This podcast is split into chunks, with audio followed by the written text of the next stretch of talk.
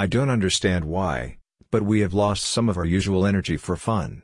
It's probably our diet. We both miss the fun we had in the past, and I'm sure we'll get back to it. Mrs. Lyon's schedule is stable. Unless she has to take some time off during the week, she's done every day at 4.30.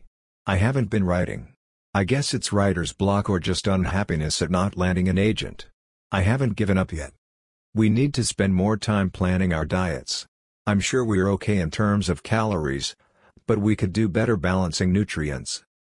Neither of us is motivated in that area. Both of us are committed to losing weight. I think that weight loss, like domestic discipline and male chastity, take time to integrate into our lives. I suspect that one of the big reasons that couples give up on them is the same one that makes people quit dieting, they don't push for consistency. If you think about it, our kinks have the same sort of learning curve as weight loss. All are very easy to begin, but much harder to sustain. You don't need to know much to buy a cheap chastity device and start male chastity. Similarly, it doesn't take a lot of training to deliver a passable spanking. Well, maybe it's a bit more difficult to deliver a meaningful spanking.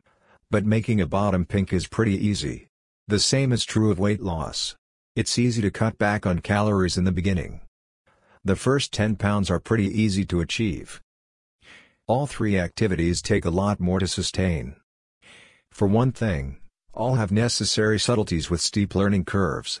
It takes research and investment to get a male chastity device that is comfortable to wear 24-7 365. I've written a lot about that. If you're lucky and find a good device early on, you will still end up investing at least $500 before you are done. Then there is learning how to adjust your relationship to accommodate it. Both partners have to learn how to manage a sex life where one partner is restricted. It may seem fun and easy at first, but it can become difficult over time. Dedication and consistency are required. You can see the theme. All three are very exciting to consider. They are easy to start. Very few people who start keep it up for long. Nothing worthwhile is quick and easy. There's a very good reason why very few of us are successful at any of those practices. I think that when you master one, you can master them all. It took us time and a lot of work to make male chastity part of our marriage.